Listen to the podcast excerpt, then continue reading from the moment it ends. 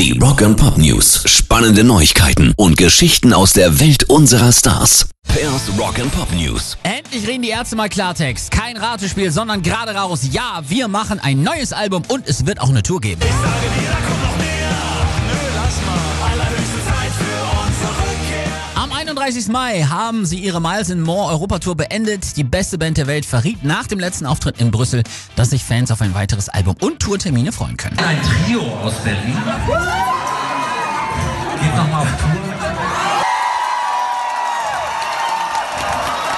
Macht nochmal, also nur, also ey, rein hypothetisch, macht nochmal eine Platte. Wahrscheinlich ist, dass die Tour schon im nächsten Jahr stattfinden wird.